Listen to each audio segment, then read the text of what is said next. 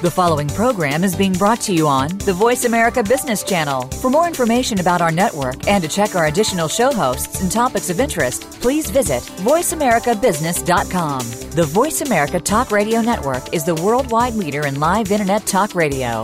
Visit VoiceAmerica.com. The views and ideas expressed on the following program are strictly those of the host or guests and do not necessarily reflect the views and ideas held by the Voice America Talk Radio Network, its staff, and management.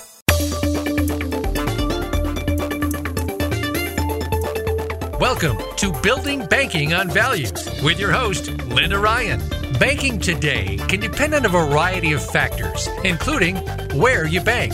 It's time to put the power back into your pockets. It's time to change what you think you know about banking. Now, here is Linda Ryan.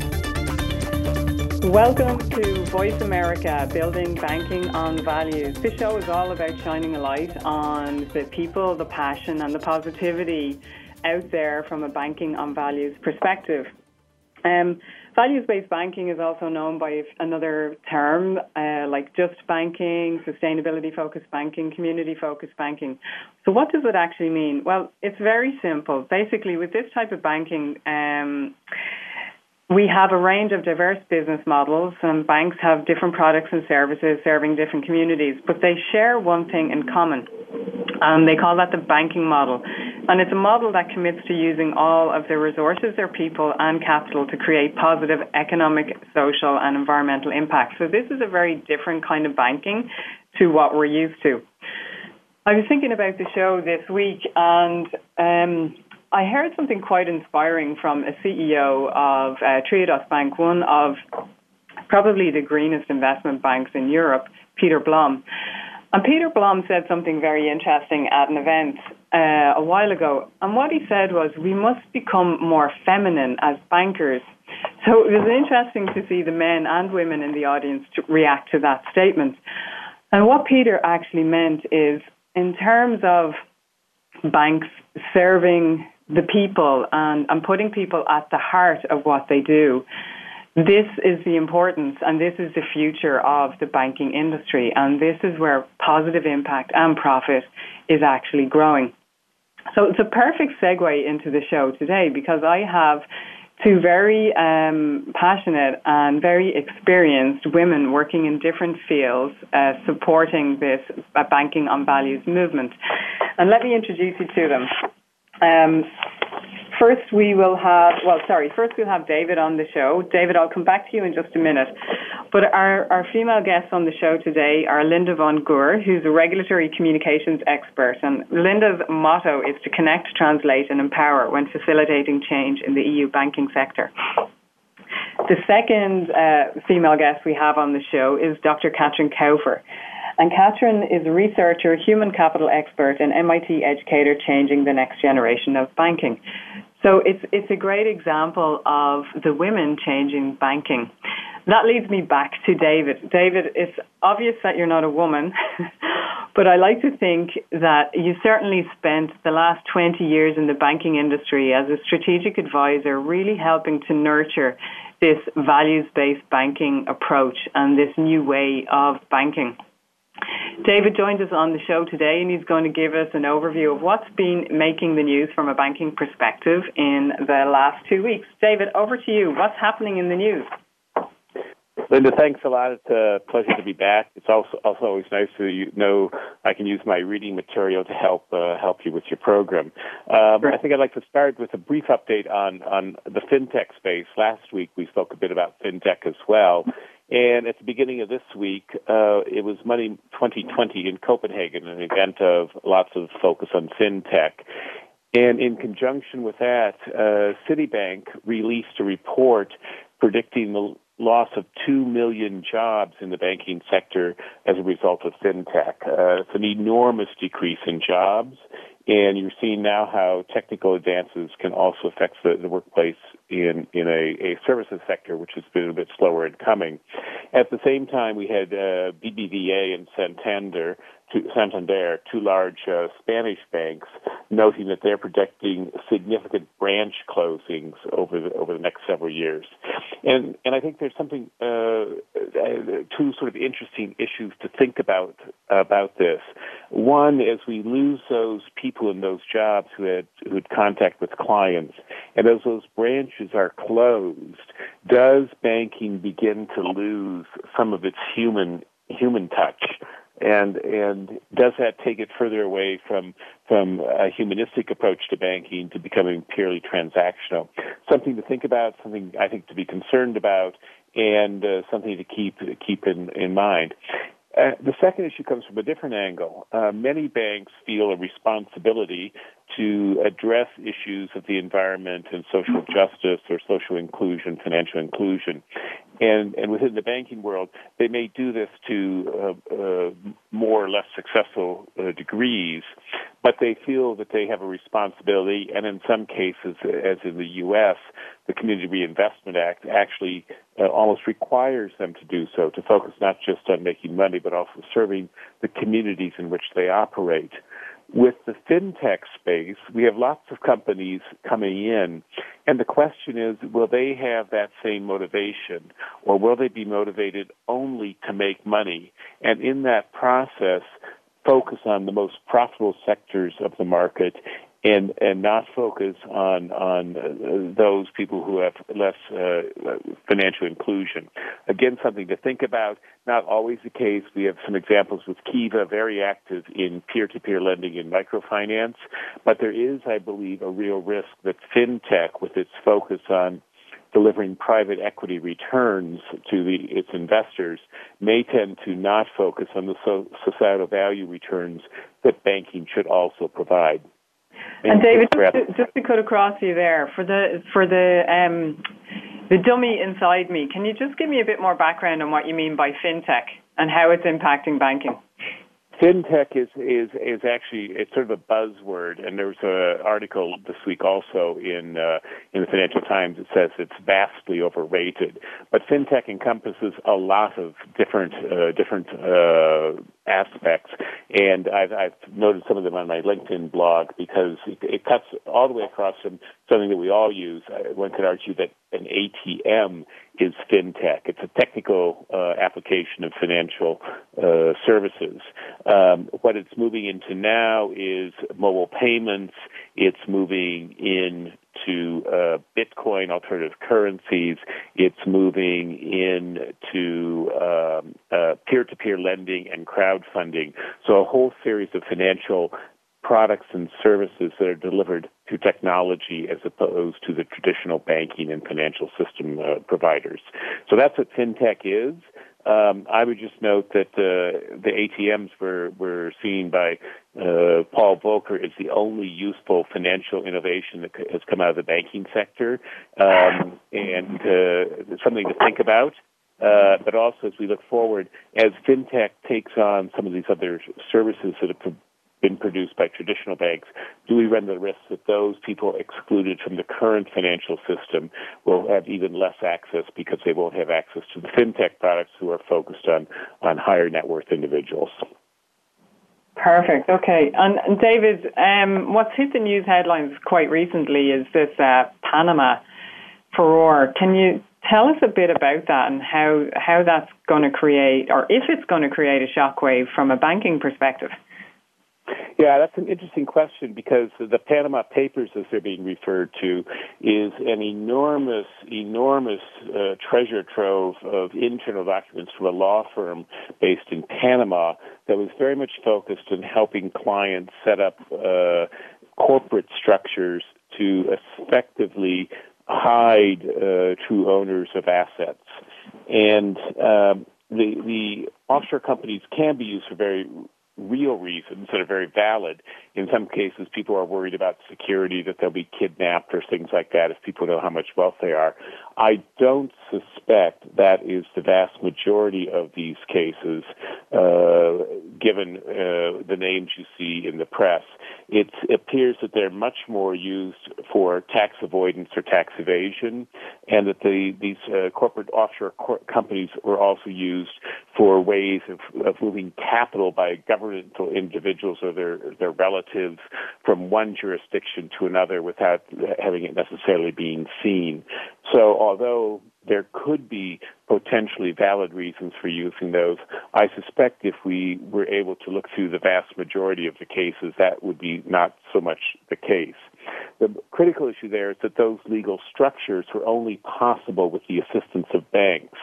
Um, and, and that's uh, very interesting. There's a, a, quote from one of the lawyers who was head of the firm, Mr. Fonseca, who said the law firm acted on behalf of intermediaries, typically a bank or a lawyer. That says that the banks were also at the center of what was going on. And it's it's fine to focus on the Panamanian law firm, but that uh, law firm was not operating in a vacuum. It was working with with specific banks, and more specifically, uh, in another article, it was noted that the leak links some large banks to questionable financial dealings.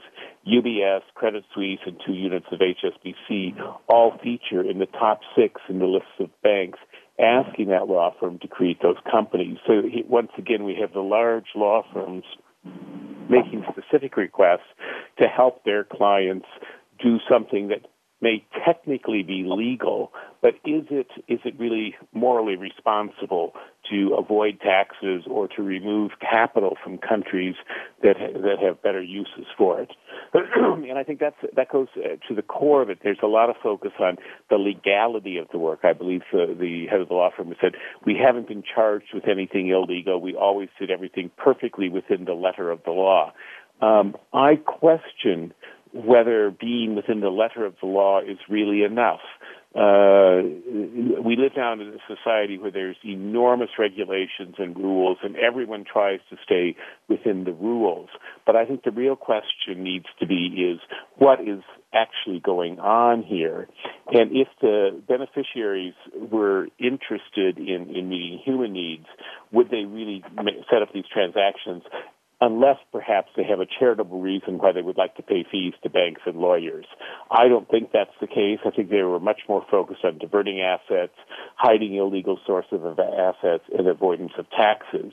And and the banks and the law firms aided and abetted that that transaction, those transactions. That makes that makes me a bit angry, to be perfectly honest. And it should also make shareholders in banks angry. Um, a few years ago, HSBC, as an example, paid 1.9 billion in a fine for some of these same types of transactions. And so that's not just a, hit to the profit of the bank, but there's also the real cost to society of the transactions which they they were uh, undertaking. For me, this leads to then I think two questions. One, are there going to be changes in rules and regulations?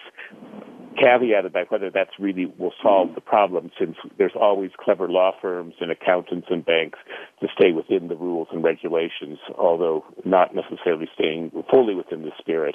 And more importantly for me, when will banks and others in these activities develop cultures that look through the business activity and focus on is it really helping society? Is it delivering societal values? Or is it merely a way of avoiding dealing with some critical issues? So that's sort of my thoughts about the of papers this week. A lot more to come on that. I suspect this uh, story will be of interest for many, many months. Uh, I think we're already seeing just the tip of the iceberg. Uh, there's an enormous amount of data. It would be very interesting to see what's buried in that data as the uh, journalists dig it out.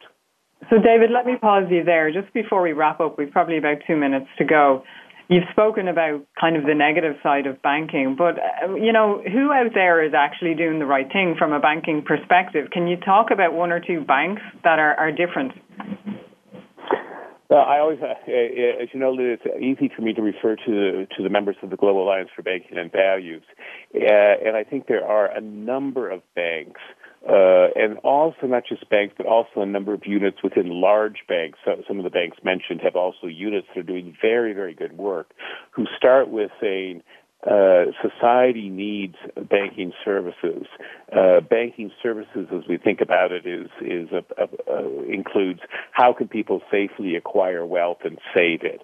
How can loans be made to finance productive assets? And how can cash be moved from point A to point B to make sure that the economy works well? And I think there's the vast majority of the banking system is focused on doing that. And there are lots of banks who are actually saying, let's do this traditional banking. It may be a bit boring, but maybe boring isn't so bad and particularly if it's meeting societal needs. So uh, I could name many names. I think if you go to the uh, the Global Alliance Banking and Value website, you can see a whole list of banks. But there's also lots of other banks out there who are focused on meeting client needs, and those are the banks that I think we should be be, be looking at.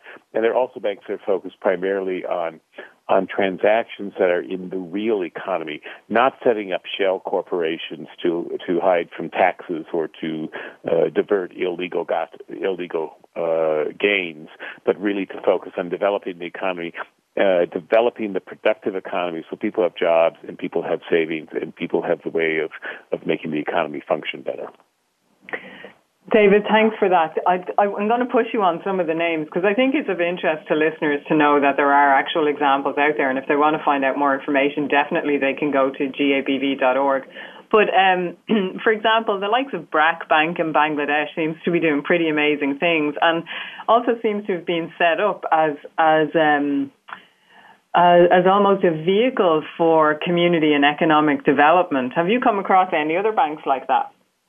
Yeah, and uh, there are several other banks like that. Vancity, which is uh, based in Vancouver, does a super job. Uh, uh, Southern Bancorp, Southern Bancorp, which is based in uh, Arkansas, is doing a fantastic job uh, providing banking services in, in communities that would other be banking deserts. We've heard of food deserts where there's no grocery stores, but increasingly in the U.S. there are banking deserts where there are no banking facilities and people actually need them for some of their transactions.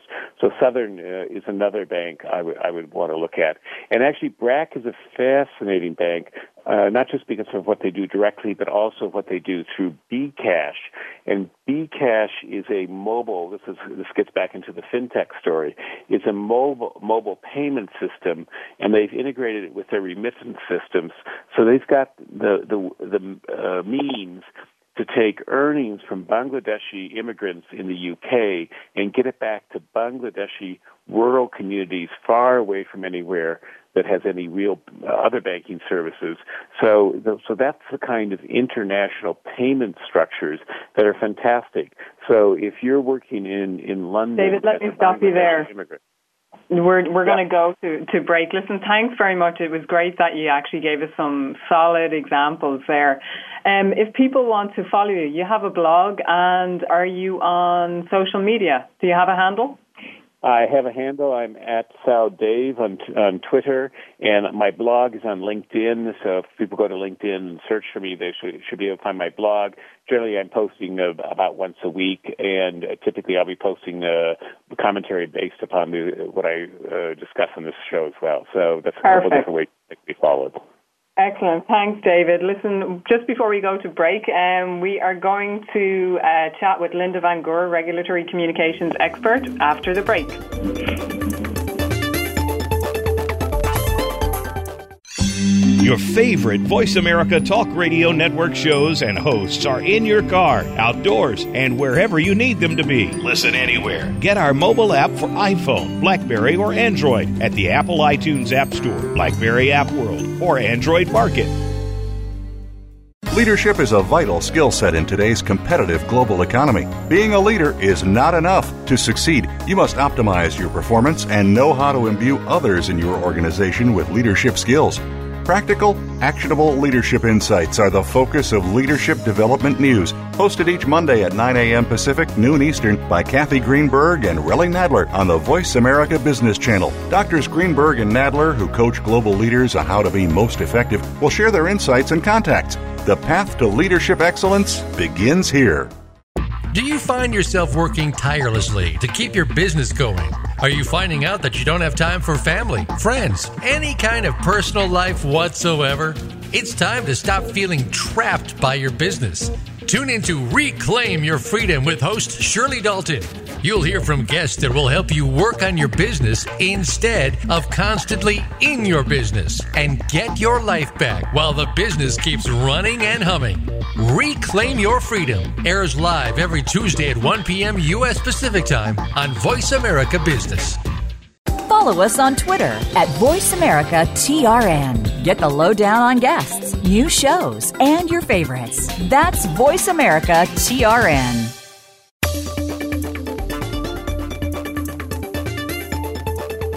You are tuned into Building Banking on Values. To reach Linda Ryan or her guests, please send an email to linda.ryan at gabv.org. That's linda.ryan at gabv.org. You may also join the social media conversation by using hashtag banking on values or tweet show host Linda Ryan at Catalyst Warrior. Now back to building banking on values. Welcome back to Building Banking on Values. Uh, we have a great guest on the show now, Linda Van Goor, a regulatory communications expert whose motto is to connect, translate, empower, and facilitate change in the EU banking sector. Linda has worked for universities, the banking sector, um, the Nederlandsche Bank, and the European Commission as a teacher, advisor, moderator, issues manager, supervisor, and trainer. She's been explaining, connecting, and translating um, European regulatory issues in the financial sector for years. And the European idea of unified in diversity has always been one of Linda's guiding principles. Linda, welcome to the show. It's fantastic to have you.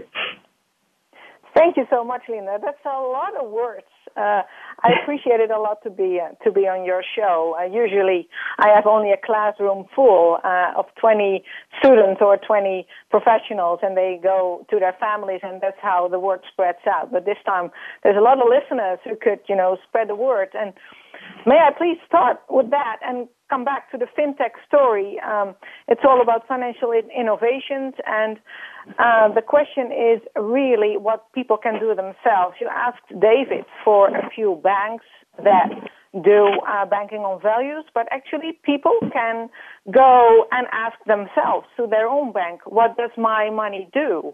Uh, when people ask their bank, what does my money do, they will find out whether their bank is investing in real things that do good to society or whether their bank is investing in synthetic CDO squares or whatever. Um, uh, when, I, when I teach children or students or professional about the concept of money, it's really important to realize that money is a means uh, to exchange value. Money is a promise a promise with which you can exchange value. And given the financial innovations which will come every day, every day there will be new innovations, but this concept remains the same. And a number on your screen is always a promise.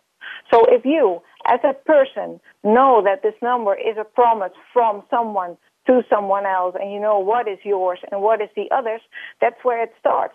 And then you can realize that you can actually make a difference in society by making choices. Do I consume it? Do I buy ice cream or do I buy a newspaper and collect information or do I buy a pen and produce or do I save it?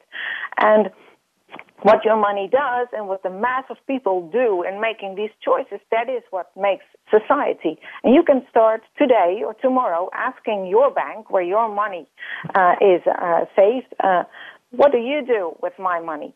And well, to come back to what I do as a job uh, on a daily basis in the European Union, try to get uh, banking on values and support that. The European Union is supporting many financial initiatives but the funny thing is, they always support real things like um, uh, clean energy in emerging countries or access for SMEs to the financial markets by educating SMEs. Real stuff. They, they never support like synthetic CDO squares or I don't know what kind of portfolios with numbers in it that no human being can understand. So it's very important that each and every individual well realizes what money is, that what and what you do with your money makes a difference. So, Linda, tell me more about your role. My, my role in uh, is, uh, well, as you explained it very well, is translate, connect, and empower. When I translate, that's when I uh, explain regulation to, well, in my case, banks who have to apply regulation. The thing is that officials in Brussels, in Europe, is that, and politicians make rules not to make life difficult. They make rules to make banks sound, to make the financial system sound and stable. So when banking, banks like the, the values-based banks, who have, you know, good figures, were performing well throughout the crisis, always capital numbers over 10%, always leverage, you know, over 1 in 10, uh, very sound. The, the officials who draft the regulation don't want to tease them. They want to make their life easy. And if regulation makes their life difficult, then something's wrong. What I start is try to, to explain to bankers bankers who are banking on values, that regulation is actually supporting them and is meant to support the way they work. Now, if in that process something appears that that's not supporting values, then we go back and I connect the bankers who are banking on values to the officials and the politicians drafting new legislation and the legislators. And the good thing, I mean, it must, must be the same in the USA and in Canada, but officials drafting and revising new legislation, for example, for the financial sector, always mean to do good, and they always mean to improve society, and so they recognize when they meet people who all want to do the same thing. And they find each other on those values. And then I make them sit together and, you know, translate between the two because they may talk, talk a different language as in technical language. And we come to solutions that support society. Um, and in the, I mean, I've seen beautiful stuff uh, um, arising there, uh, creating hundreds of millions of uh, room to finance uh, SMEs in the process. And uh, yeah, so that's that's the translation and the connection. And then at the end, both ends of the relationship, so both regulators and banks achieve their objectives better. Regulators achieve the objective of a sound system, a stable system that provides finance to all those who need it. Uh, and banks uh, achieve their objective of financing firms that they like seeing doing something good for society. Um, and in terms of in terms of your work, who who connects with you to do this work? You know, is it a regulator um, in Brussels connects with you, or is it a values based bank? Um, can you talk to us a bit about that? Yeah, well, the thing is, I've, I've been in this small world of, of bankers for 25 years, and I, I've had several roles. I was an academic teacher, did a PhD on, on financial history. I was a supervisor. Um, uh, I, I was uh, drafting legislation in Brussels. Um, so I, I've been a lobbyist for the big banks. Uh, so I've been in very different roles in the sector. So I know many, many people, and especially when I was working for the European Commission, um, well, precisely during the crisis between 2007 and 2013, I had the opportunity to meet all of them. So I, I had the opportunity to meet actors that all had their own objectives, uh, and then at some point I realized, hey, the story of the smaller banks, the story of those really small players who have beautiful stories, it's not told. Nobody hears that voice in Brussels. And I decided to go and step up and be their voice. And that's when I went to uh, smaller banks, like the members of the Global Alliance for Banking on Values, to ask them, do you want me to be your voice? And that's that's how it all started. Uh, I mean, the network of supervisors and regulators and, and legislators, I, I had that already, and now I was well, um, uh, really bringing together all those people who who have the same objectives and now can achieve their objectives better because they join up.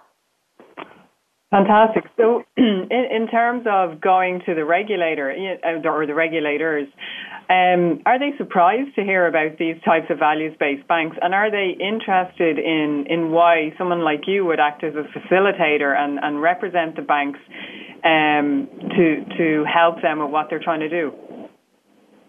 Yeah, well, they are so welcoming this story.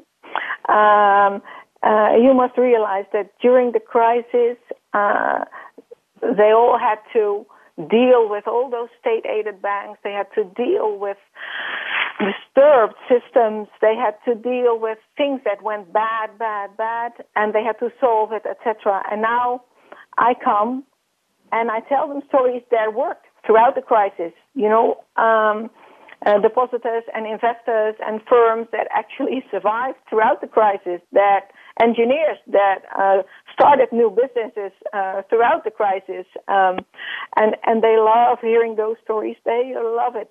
Um, they, of course, the, the, the, big banks and the big players, and everyone has uh, a lo- lobbyists, and the regulatory affairs world is a, is a is a big business, of course, and officials are used to hearing those stories. And hearing another story is great to them. They are so welcome every time again. And, and I know it is because I was there for six years. But then every time I come and I tell them, and, and they, are, they, they love it so much hearing the other story, I, I, it surprises me. Uh, but then in the end, it, it, it doesn't surprise me because I knew that. It is a different story and it's a nice way to talk about society and that actually there is a model out there which is sound and uh, and and uh, you know and profitable, uh, which can work. Um, so yeah, they like it a lot. Can you give me one or two examples of where your work has helped perhaps even change legislation or help facilitate more support for these values-based banks? Well, a, a typical example is uh, the latest uh, agenda of the European Commission for Jobs and Growth, where they look at USA and they see that smaller firms and retail investors find each other. So retail investors can invest in funds that finance smaller firms. Um, in Europe, uh, that's still difficult. Uh, small entrepreneurs and small savers uh, hardly find each other. And that's because it's regarded complex. And complex is dangerous. Now, I must say that investing in something uh, without informing yourself is dangerous. You shouldn't. You should always know where your money goes. But when you look at crowdfunding, for example, you see that retail investors so much like to know what their money does. So the popularity of crowdfunding tells me, okay, there's an opportunity there. And the European Commission sees that too. So they are talking to, uh, well, to my clients and me about how do you connect retail investors to uh, portfolios, to, to small firms through a fund structure that is safe for the investors, but still opens up access to finance for the smaller firms. And we've come, I think, in the discussions that they are very positive and very constructive, and I plan to go ahead with that and talk to parliament, uh, parliamentarians in the European Parliament about the same thing. Um, and the, the, the, pivotal argument is about the definition of non-complex, so the definition of simple. What is simple actually? And up until now, non-complex or simple is regarded when a firm is listed on a stock exchange, that's regarded non-complex. Uh, and when it's not, then it's regarded complex. Well, and in my view, when I look at, well, let, us take The Hague. Shell Oil has its headquarters here. When I look at, when I take stock in Shell Oil, I have no clue how that organization is organized. Nobody can you know, understand what's really happening, what is happening to my part in that organization. It's, it's difficult. But when I look at a, a loan, a plain vanilla loan with clear conditions, with clear, uh, you know, interest rates, terms, I know who is doing what, um, I can, and I can follow the firm, what he is doing, etc. That's, to me, it feels a lot simpler. Uh, now, what I'm doing now is, is talk to a lot of people about this definition of non-complex and that a plain vanilla loan can be regarded as non-complex. And so, uh, yeah, well, we, will try to, uh, to, to get to some results there uh, this year. Um, even the basically, it sounds like of the work that you're doing um, is helping to is helping values-based banks to not only to, to basically facilitate an exchange of value. So to facilitate more investment in local businesses um, and also to facilitate open up investment opportunities for small small customers like yourself and myself so we don't have to be the very large organizations to actually invest or channel our money into the things that make a difference to us and can have an impact in our community Yes, indeed. That, that's the whole idea. So both for savers and individuals like you and me, and for uh, small firms or entrepreneurs or all those beautiful engineers out there who are, you know, innovating every day, uh, bring them together and make them, you know, make society uh, better every day. Um, you can actually make legal arrangements and structures that, in which they can do that in a safe way. And crowdfunding now is so popular that you see that people really have you know, um, uh, have an interest in, in trying and doing that. Uh, so if we can make it safe, then that would be great. Fantastic. You you once wrote something. Um, actually, you quoted Churchill, and you said, "We make a living by what we get, but we make a life by what we give." It sounds yeah. like you're really you're really getting to to live that dream. You're really getting to use all of your skills to help connect um, values-based banks to regulators and to help connect regulators in a way to um, the impact that they can facilitate as regulators for for just the average Joe like you and me. Um, Linda, yeah. if, people, if, people, want to get in touch with you, um, the, where where should they go? Well, uh, Google Linda van Goor, and you'll probably find me on LinkedIn. Um, uh, also, when you Google Linda van Goor conglomerates, uh, I used to have conglomerates as my last name, and, it, and you find me. Um, or go to my website, regulatory-communication.eu, uh, um, and uh, via the website of your show, of course. Uh, it's all easy. Thank you so much. Linda, thanks so much. I I find it so interesting to speak to someone who's actually in touch with regulators because it, I think to most of us, it's like you know they're they're uh, like a dark shadow. How do you get into how do you get in touch with them? You know, is it a world of bad lobbying? But it sounds like you're almost a white knight out there, really helping to to connect and to translate legislation into something meaningful, so that all of us can have more power um, in in the money that we use and we channel into banking every day. Linda, it's been an absolute pleasure. Thank you so much for joining us on the show, folks. Let's go to a break. Thank you, Linda. follow us on Twitter at VoiceAmericaTRN. Get the lowdown on guests, new shows, and your favorites. That's VoiceAmericaTRN. What makes great leaders? Results? A lasting legacy? Is it making a difference in your life? Or maybe the lives of others?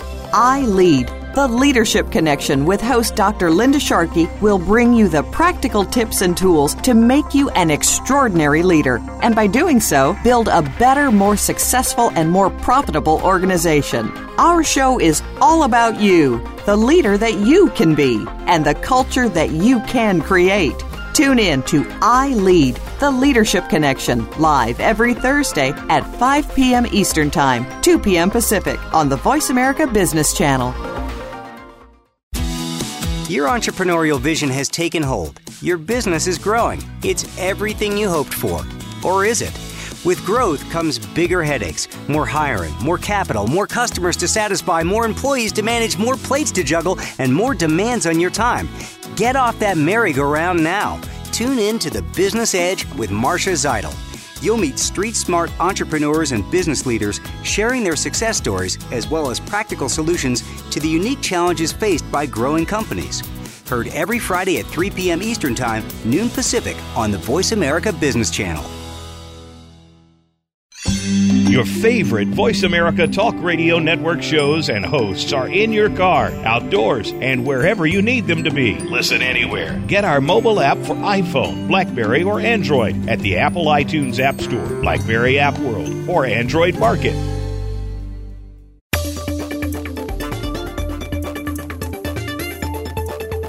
You are tuned in to Building Banking on Values. To reach Linda Ryan or her guests, please send an email to linda.ryan at gabv.org. That's linda.ryan at gabv.org. You may also join the social media conversation by using hashtag banking on values or tweet show host Linda Ryan at Catalyst Warrior. Now back to building banking on values. Folks, welcome back to Building Banking on Values. This is a show that's about gi- giving you a very different perspective on a very different and very positive type of uh, banking movement. Um, our next guest is Dr. Katrin Kaufer, researcher, human expert, or sorry, human capital expert, and uh, an MIT, Massachusetts Institute of Technology educator, changing the next generation of banking professionals.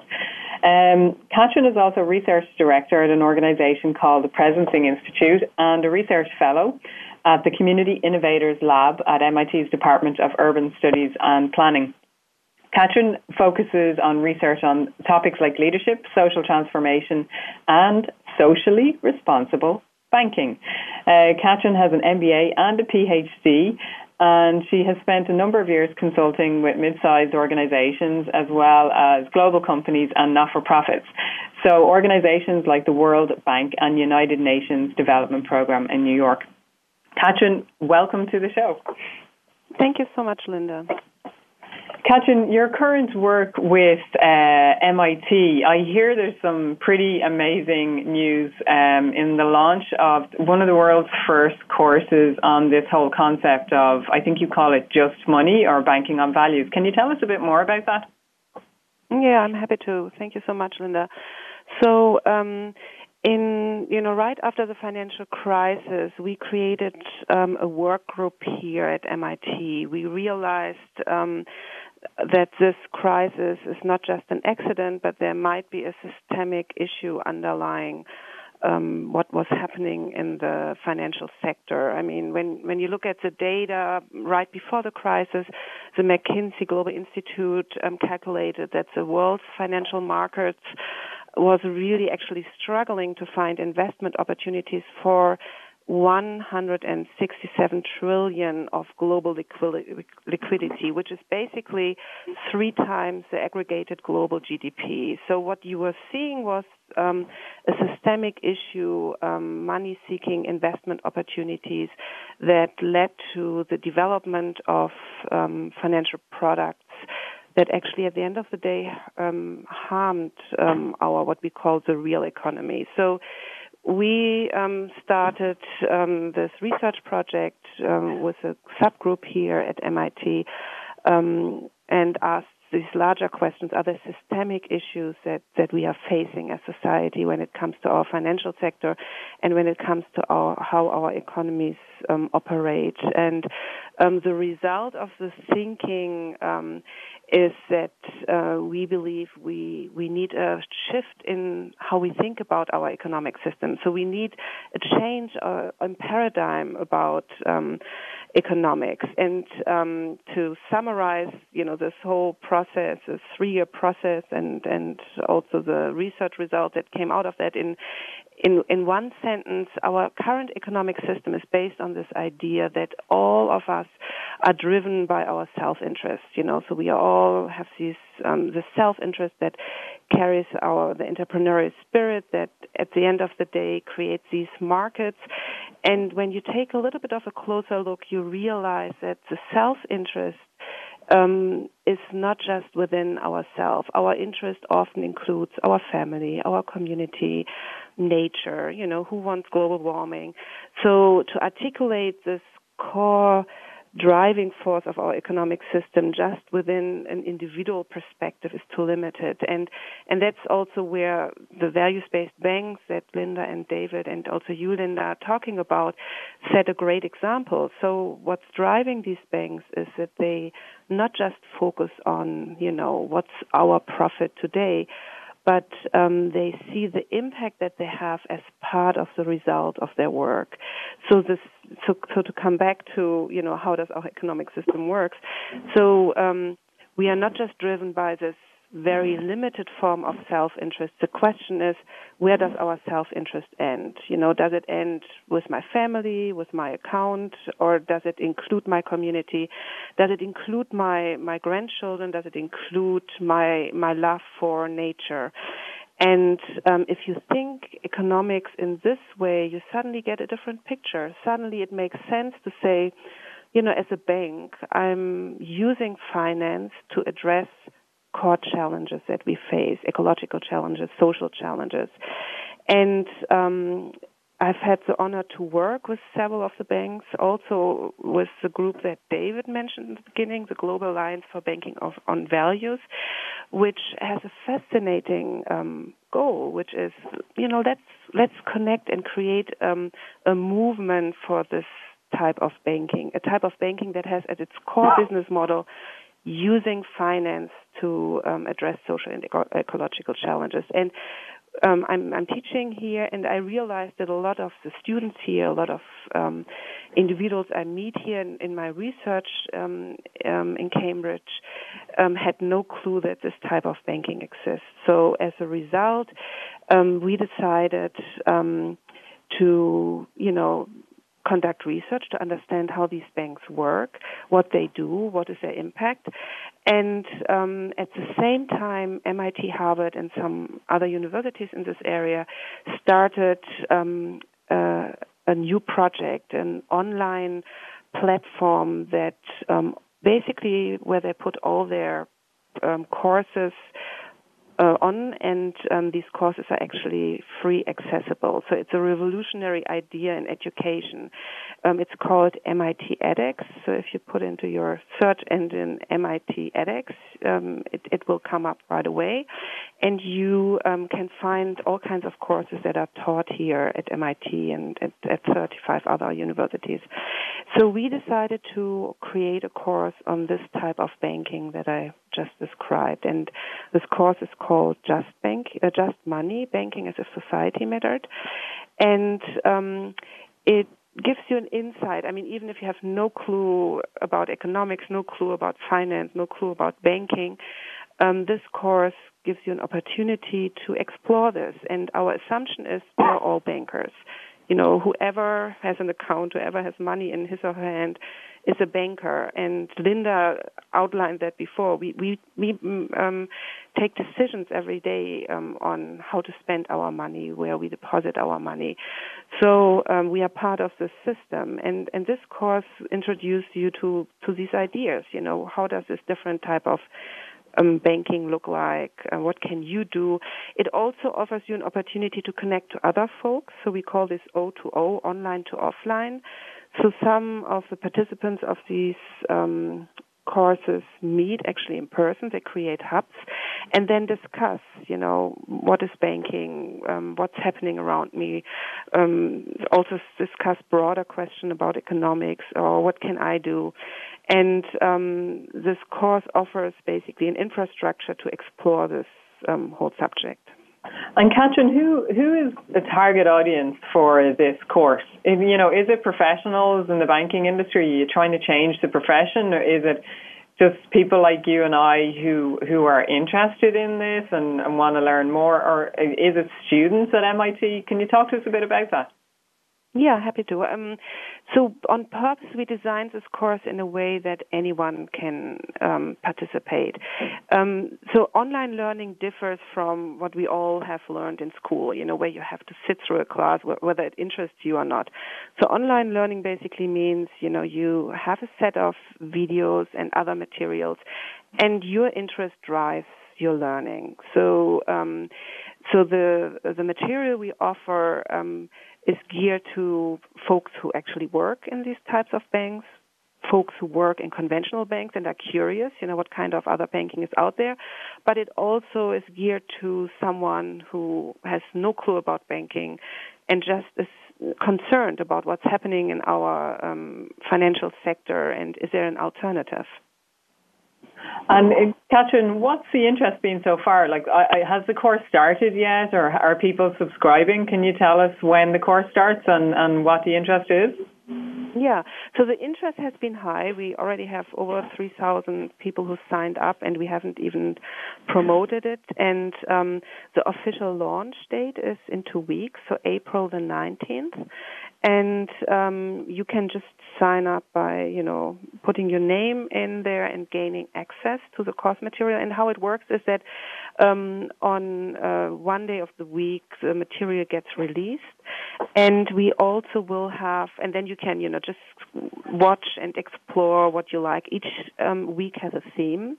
So the first theme is about, you know, banking in general. The second one, you know, what does your money do at night? And then there's a theme about what is money? You know, what is value? What is an asset? And and then at the end we also talk about, you know, um, what's the banking? What is banking in the future? Maybe in four or five years. I mean, David touched on that, but what's happening in the fintech sector is um, so revolutionary. You know, um, probably most of the listeners know the Bill Gates quote: um, "We need um, banking, but not banks." So, you know, what will we have in the future? Will there be banks? But it also will pose the question of what banking does our future need? And and this is a core question because we believe that uh, we will not be able to address the so the pressing issues we, we are faced with as society, the ecological issues, the social issues, if we don't have banks that are capable to help us finance solutions. So we need banks that um, have as a core business model um, that they use finance as a tool to help addressing these these issues, and and that will be uh, one week that we uh, one theme that we explore at the end. And um, in contrast to most of these, we call this massive open online courses MOOCs. Um, this course will also have um, these um, offline components, so you can actually meet people, and it will have live streams. So we will have a panel here at MIT, and you can just you know put in your questions, engage with folks, and and um, yeah, watch the live stream, which is then not pre-recorded, but um, yeah, a live panel discussion. So it sounds like MIT is at the forefront of not only creating a revolution in, in education, making it online, number one, um, but also online to in person, number two, but also free and uh, inspiring. I guess the next generation of, of bankers, we're all bankers really at the end of the day, whether we're working in the profession or whether we're putting money into a bank, but to look at a different concept of banking on, on values so it sounds quite quite um, quite brave, actually. You know, for for uh, an organisation like MIT to get involved in something like this. Um, I think what, what is really driving the interest is a, a, deep concern for what is happening right now. And I mean, I can't speak for MIT as a whole. So this is a you know a research group here at MIT. But what's driving us here as as researchers is um, an acknowledgement of where we are as society. And um, I mean, if you look into what's happening in the financial sector, it doesn't take a lot of science to see that there are real issues. And I don't. I mean, I'm. I don't moralize. I mean, I feel like if people make money, that's their business. I'm. You know, I'm happy for them. But what concerns me are two things. One the negative externalities of the current financial sector on our society. I mean, in terms of a crisis, in terms of um, um, the the competition around money. But the second um, issue, which is probably as big but not discussed at all, is actually that good ideas don't have access to finance. So ideas that really help us moving forward, and that's really what's driving this. Um, we need these values-based banks who are um, developing, and, and I like David's example of the bKash. So developing in a financial product, not from the perspective, hey, let's bundle these mortgages and sell them around so that we make a quick buck, but to um, develop a financial product from the perspective of the well-being of the client. So you have these Bangladeshis working outside of the country and not being able to bring back remittances to their family that are, you know, distributed in re- very remote villages. Let's, devi- let's design a financial product to solve this problem. So to design financial products from this perspective and not from the pure profit perspective. And I think this, and I mean maybe in, in closure. Um, so um, we we look at banks as if they were um, just any type of business. You know, let's just look at the free market perspective. Banks should be just do what they want to do. What we are missing in this point of view is um, the fact that banks deal with money and banks deal with something that is actually a legal construct. I mean, Linda described this really well a few minutes earlier. So banks are not building computers they're not building tables. So banks deals with something that the value of money has to do with the society as a whole and is um, dependent on the government. So banks actually sit at this, you know, at the spot between our economic system and the, the governmental system. So that actually the conclusion is very simple. Banks have a different responsibility in our economic system than, let's say, a computer company, a pharmaceutical company. Banks what, what a great way to end it there, that banks have a Sorry, different yes, level of responsibility. Um, yeah. Catherine, it's been great having you on the show. If people want to find out more about this massive open online course called Just Money Banking as if Society Mattered, can you tell us very quickly where they would go? Yeah, just um, Google um, MIT edX and then Just Money. So the title of the class is Just Money, Banking as if Society Mattered, and then, then you find that. Fantastic, Catherine. Thanks very much. Listen, folks. Thank you so much, Linda. Thanks, Catherine. Let's wrap Thank up. You. I mean, we've, we've had some very, very interesting people on the show today. We've had David Korslund, who's a strategic advisor in the banking sector, telling us about, you know, giving us uh, behind the scenes and what's in the news and, and how it has an impact on banking and values-based banking. We had Linda Van Goor, who, who essentially is uh, a type of very positive white knight lobbyist in Europe who is helping to connect values based banks with regulators so that legislation serves us better. So us from the perspective of, you know what, we're all bankers. We put money in these banks and we want our money to go into things that have an impact on us and our community. And we had a fantastic um, insight from Dr. Katrin Kaufer from MIT and the Presencing Institute, who is launching the world's first massive open online course on this very concept of banking on values. It's called Just Money banking as if society mattered. So, folks, it's been a fantastic show. I hope you found some positive inspiration and some hope. Um, I think what I take from this show is that, you know, we got to ask the questions where do I want to put my money? What does my money do? Um, money is a promise and it's about an exchange of value. So, where does my self interest lie? Where does your self interest lie? And how, how can we all, as bankers, create a system that supports us as people and supports our communities and organizations that make us strong. Folks, it's been wonderful. Um, if you want to tweet me, I'm at Catalyst Warrior. You can also tweet the show at Voice AM Business.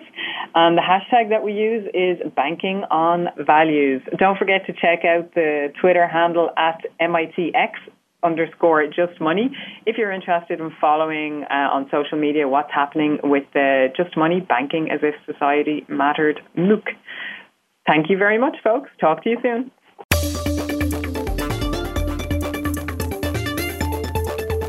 Thank you for listening to Building Banking on Values.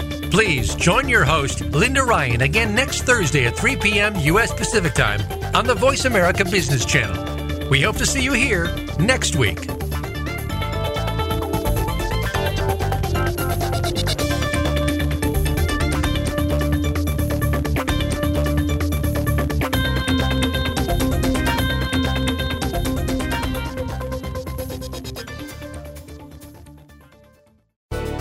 Thanks again for listening to the preceding program brought to you on the Voice America Business Channel. For more information about our network and to check out additional show hosts and topics of interest, please visit voiceamericabusiness.com. The Voice America Talk Radio Network is the worldwide leader in live Internet talk radio. Visit voiceamerica.com. The views and ideas expressed on the preceding program are strictly those of the host or guests and do not necessarily reflect the views and ideas held by the Voice America Talk Radio Network, its staff, and management.